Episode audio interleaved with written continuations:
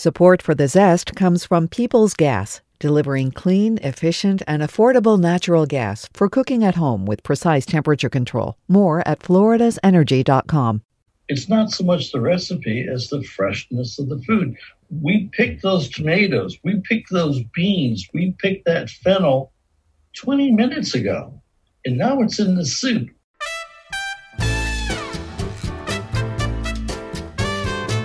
I'm Robin Sussingham, and this is The Zest citrus, seafood, Spanish flavor, and southern charm. We're all about food in Florida. Today, Florida Gardening 101. Just in time for Florida's fall planting season, an expert offers tips for growing your own food.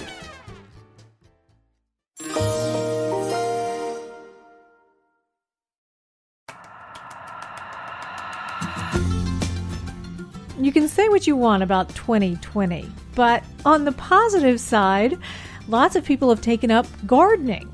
This includes the Zest producer, Dalia Colón, who says she's had her share of gardening fails in the past, but she's ready to give it another try with advice from Robert Bowden. He's the executive director of the Harry P. Leu Gardens in Orlando that's a 50 acre botanical garden with thousands of ornamental flowers, fruit, and vegetable plants. Bowden is also the author of Florida Fruit and Vegetable Gardening Plant, Grow, and Harvest the Best Edibles. He spoke to Dalia about gardening do's and don'ts, the best plants for beginners, and what you need to know about gardening in Florida. I have a million questions for you. I've been to Leu Gardens and it's gorgeous, but I really want to zero in on vegetable gardening because we're home. All the cool kids are growing their own food. I know nothing. What are the basics? I mean, seriously, talk to me like you're talking to my eight year old. Fall is here and it's a great time to plant. I've heard. Where do I begin? Did you really say all the cool kids are growing their own food? That's what I've heard. Really? So I'm a cool kid? That's why we're having oh, you right. on. Well, I know my kids will be surprised to hear that. yeah, well, you know, people grow vegetables for a lot of different reasons. I grow vegetables because it's a, it's an inexpensive way to produce your own food. I'm, I'm really old. I'm a product of the 60s, and I grew up with Rachel Carson and Silent Spring, where uh, all of this information came out about all these horrible chemicals that we were using and we didn't know anything about them. She brought that to light and it was astonishing. It was it was absolutely horrible to to realize all that stuff that we were eating every day and didn't even know it. So uh, it's a great way to grow your own food safely. You know, I have four kids. You have kids. I want to do everything I can do to protect them. And if, the, if I can protect them from the harmful chemicals, I'd like to do that. The way to do that is to grow vegetables. We grow them from seed only because I want to know from the very beginning to the time I harvest them that uh, I, I know what's been sprayed on them, which is nothing. So it's inexpensive, it's safe, but I got to tell you, uh, we teach a lot of culinary classes here. I teach a lot of them here as well. And I have to tell you, the one reason that I grow them more than anything is the taste, is the freshness of it. Um, you know, when we make a Tuscan bean soup in our uh, night in uh, Italy, and we make all the chicken marsala and we make all this stuff, we make everything in that soup the fennel, the onions, the beans, the tomatoes, everything in that soup is fresh. And people are amazed. Oh gosh, what a wonderful recipe. It tastes so you know what? It's not so much the recipe as the freshness of the food. We picked those tomatoes, we picked those beans, we picked that fennel 20 minutes ago. And now it's in the soup and you're eating that. Okay, I am sold. I am completely sold where do I begin? I hear this is a good time to start planting. What are some easy plants for beginners? In Florida, you know, you may have grown vegetables someplace else. Maybe you grew them where I'm from, you know, from Ohio, and you come down here. You know, it's like, uh, you know, Jim Gaffigan says, you're not, you're standing on the on the surface of the sun. but you can grow plants, you can grow vegetables 365 days a year. So that's the really fun part. What I encourage people to do is to start small because a small, well maintained garden is better than a large, unmaintained one. It gets a little overwhelming and then you give up and I can't grow vegetables and you move on to something else. So some people, uh, you know, they live in apartments, grow them in a pot. The secret, it's absolutely essential that vegetables get at least six hours of full sun. Now, my daughter lives in an apartment like a lot of your listeners do. And, you know, they try to grow things on a pot and their patio faces north and you don't get any sun. Don't bother. Don't try because you'll, you're going to fail. So instead, what you should do is talk to the apartment manager and say, why don't we take a little piece of that property over there where nothing's going on and let us put in a community garden. It's one way that you can sell these apartments. It's one more way to make yourself different from everybody else. But you have to have at least six hours. Eight is better. You can't get too much. So full sun is imperative. Whether you grow them in a pot or whether you grow them in the ground doesn't make any difference. But start small and start with those things that are easy to grow and things that you like to eat.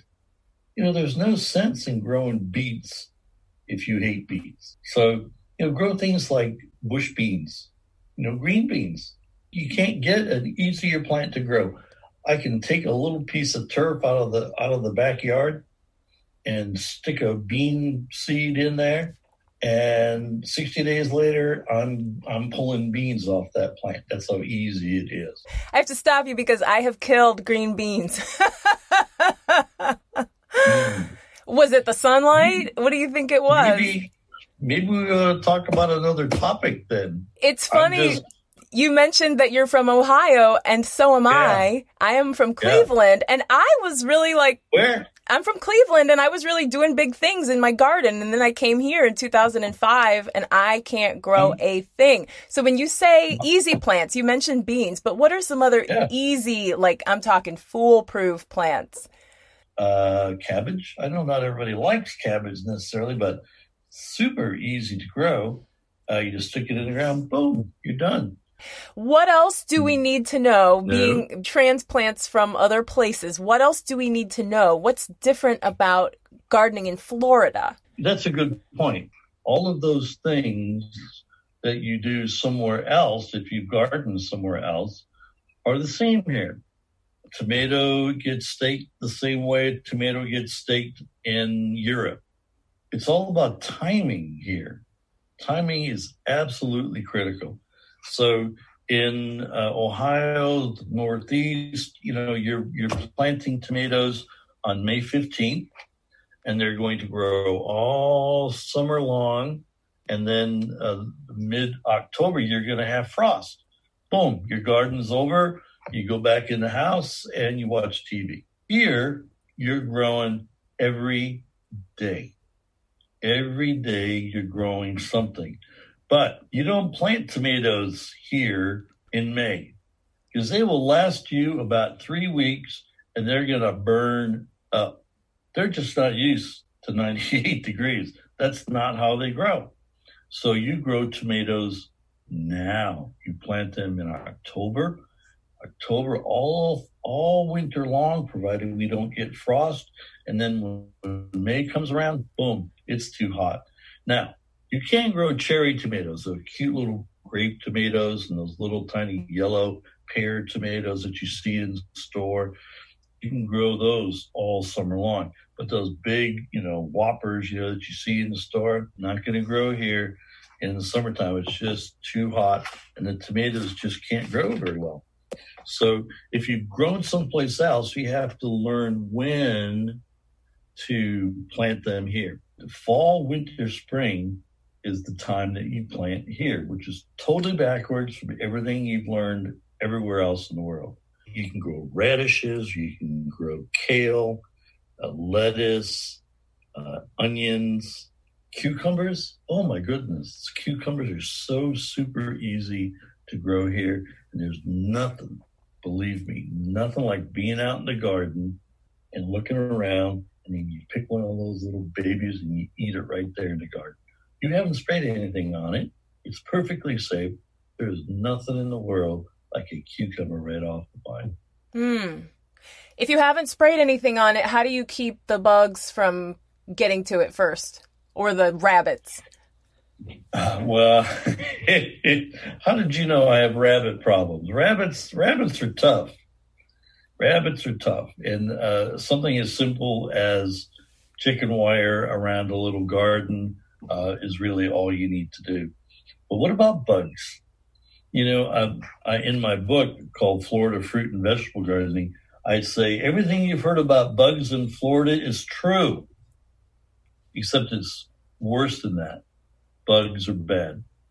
But there's a way to prevent bugs from and other pests and diseases from attacking your plants. You grow them in a healthy way.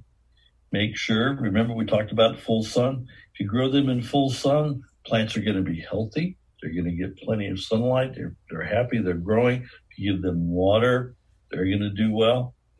Um, and make sure they have well drained soil it's very rare that a plant will get bugs if it's grown properly.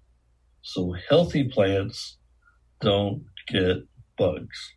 Mm. Now, there's there's exceptions, all right. You know, your St. Augustine turf is going to get chinch bugs and sod webworms. You know, that's just what they get, and there's nothing you can do to prevent it. Roses are going to get black spot. There's nothing you can do to prevent that. But with vegetables, if you grow them healthy, you grow them in full sun, well drained soil, you fertilize them every three or four weeks with uh, organic fertilizer, they don't get bugs and diseases. There's going to be a little bug here, a little bug there. And oh, you know, it doesn't look like a picture out of Southern Living magazine. Well, you have to ask yourself is that little worm which is there's only one on a leaf, and that worm is only a quarter of an inch long. Is it going to have a negative impact on the quality or the quantity of the beans that that plant produces? And if the answer is no, then live and let live. It's not going to hurt anything. Plants don't have to be perfect. We're going to have to get used to things like Swiss chard and spinach with a hole or two in them. Okay we have to sort of live with where we where we live, and that includes bugs from time to time.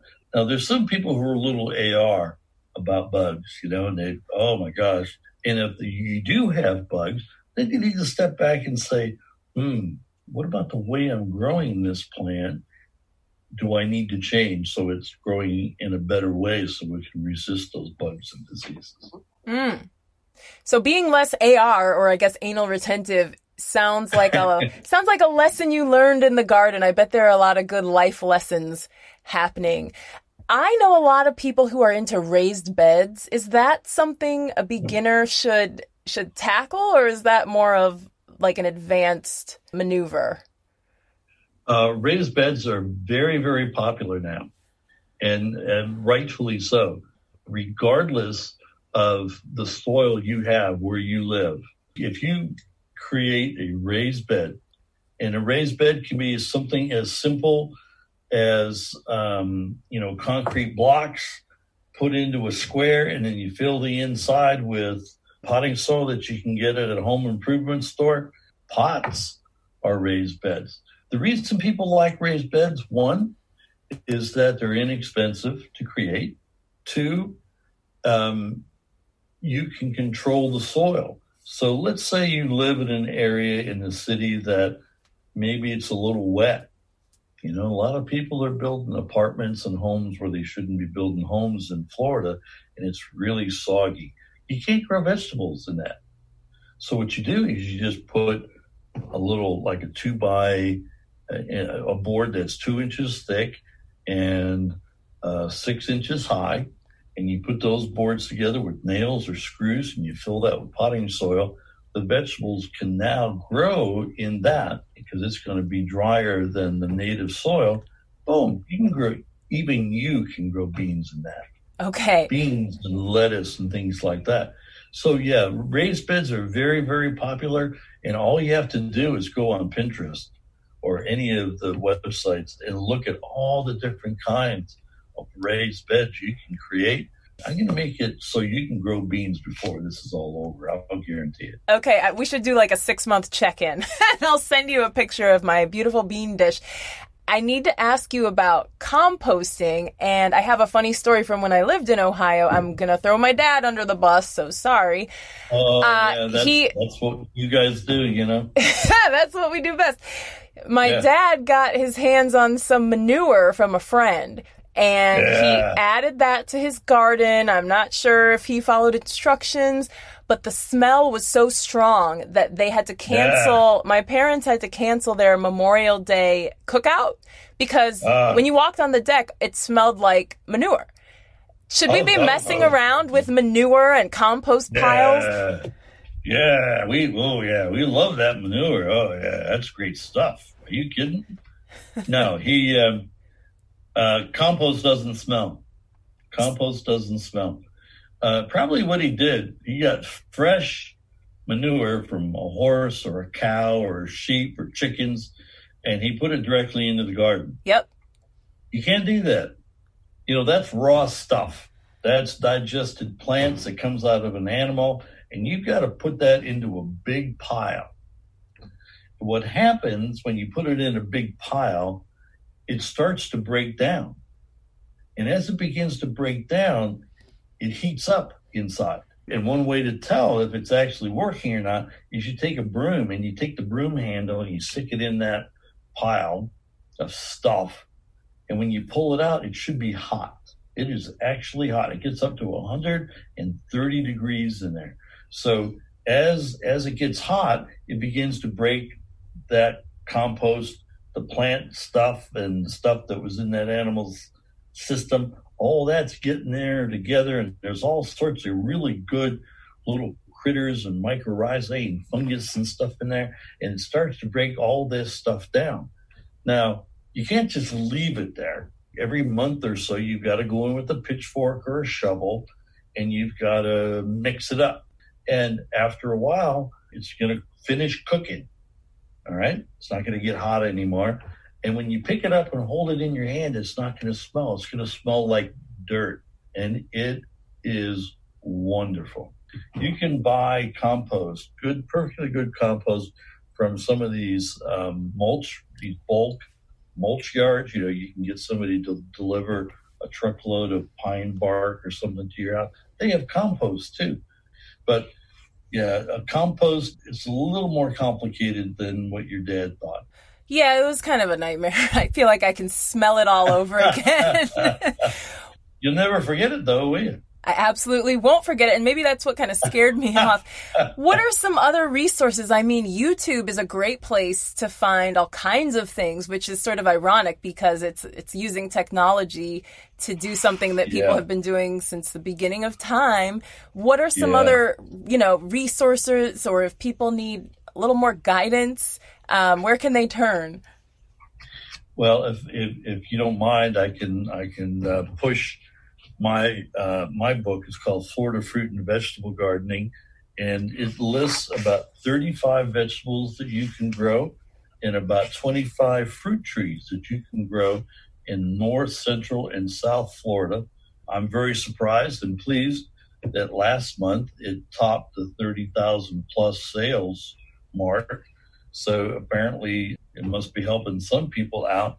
But it, I mean, in that book, um, it talks about how to get started and starting with how you grow from seeds and how to create the soil and how you water the garden and garden tools.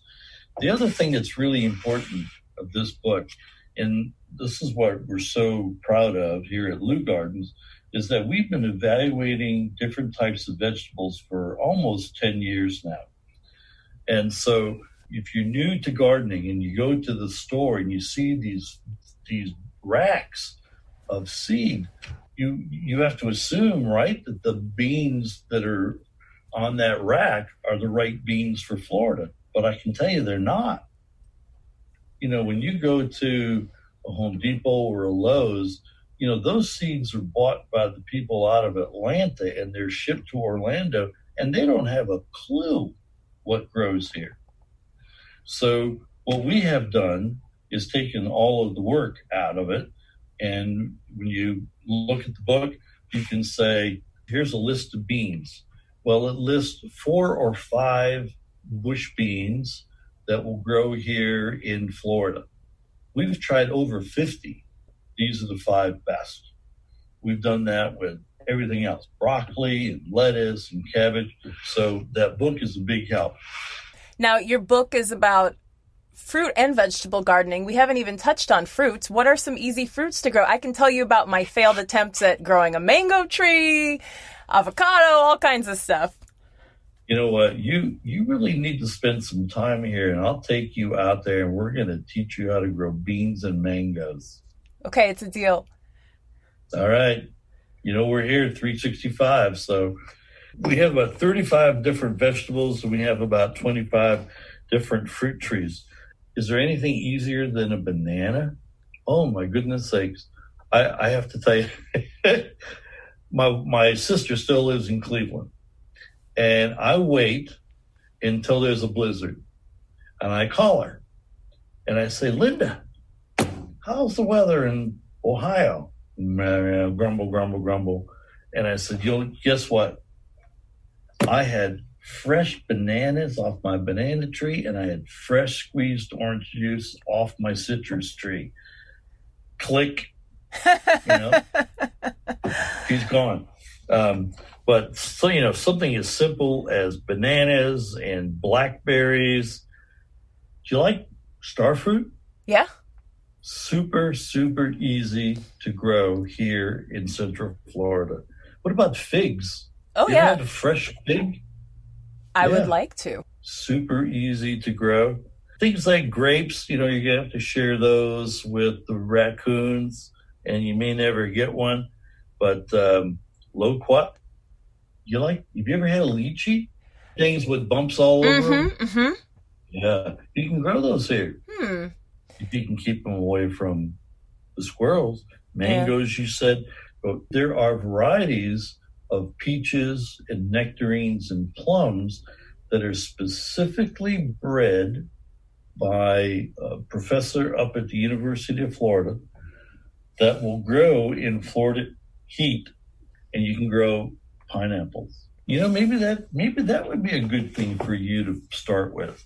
You can take you can buy a pineapple at the store, wait for it to ripen, turns nice and yellow. Then you cut about an inch off below that green stuff, and then you let it sit around for a day or two. And then you take that and you put it into a pot that's you know about one gallon worth of dirt in there, and just stick it right on top of the soil and stick it outside. Boom! It starts to grow roots on that little tiny piece. In a year and a half, you'll be picking fresh pineapple in your garden. How cool is that? I would love that. I tried that once, but I didn't let it dry out for a few days, so maybe that was my mistake. But I want to go back to bananas for a second because Yeah. bananas from the grocery store they last a few days and then you're always returning again and again because you can't really stock up on bananas. So how convenient would it be to grow bananas at home? But how do you even do that? I, I don't even know what a banana seed looks like. Bananas don't have seeds. So you have small banana plants. So you have to go to a nursery or a garden center and you buy a little banana plant in a one gallon can. And you take that home and you put it in the ground. And in about a year and a half or two, you're going to have bananas. So bananas are pretty cool. You can grow those and there's not a lot of not a lot of trouble. You just need to fertilize them a couple times a year and make sure they get plenty of water. I think I can do that. This has been very helpful and congratulations on the book. It sounds like success for the book is really ramping up and I wonder if that's because people are at home and doing more cooking at home. Why do you think gardening is a great hobby for this current time that we find ourselves in? I think a lot of people now are growing their own vegetables. One, because it gets them outside and they just go just pardon me, they just go bat crack crazy inside. So, you know, they have to be able to get outside and, and get some fresh air and get away from the kids or the dogs or the cats or whatever you got. But man, it is it is so nice to be able to just reach up there uh, and grab a handful of beans. It keeps your mind straight, uh, and you can really be proud that you've grown your own food. Well, Robert, this was so helpful and fun, and I'm really fired up to give it another try. I'll send you some pictures in a few months. Oh, that'd be great. That was Robert Bowden of Leu Gardens in Orlando speaking with Dalia Colón. Robert has plenty of suggestions for how to use your gardening bounty, including Tuscan bean soup with Asiago toasts and a caramelized onion, arugula, and goat cheese omelet. Find these recipes and more on our website, thezestpodcast.com. I'm Robin Sussingham. Dalia Colón and I produce The Zest with help from Cheyenne Jaglel and Mark Hayes. Copyright 2020, WUSF Public Media, University of South Florida.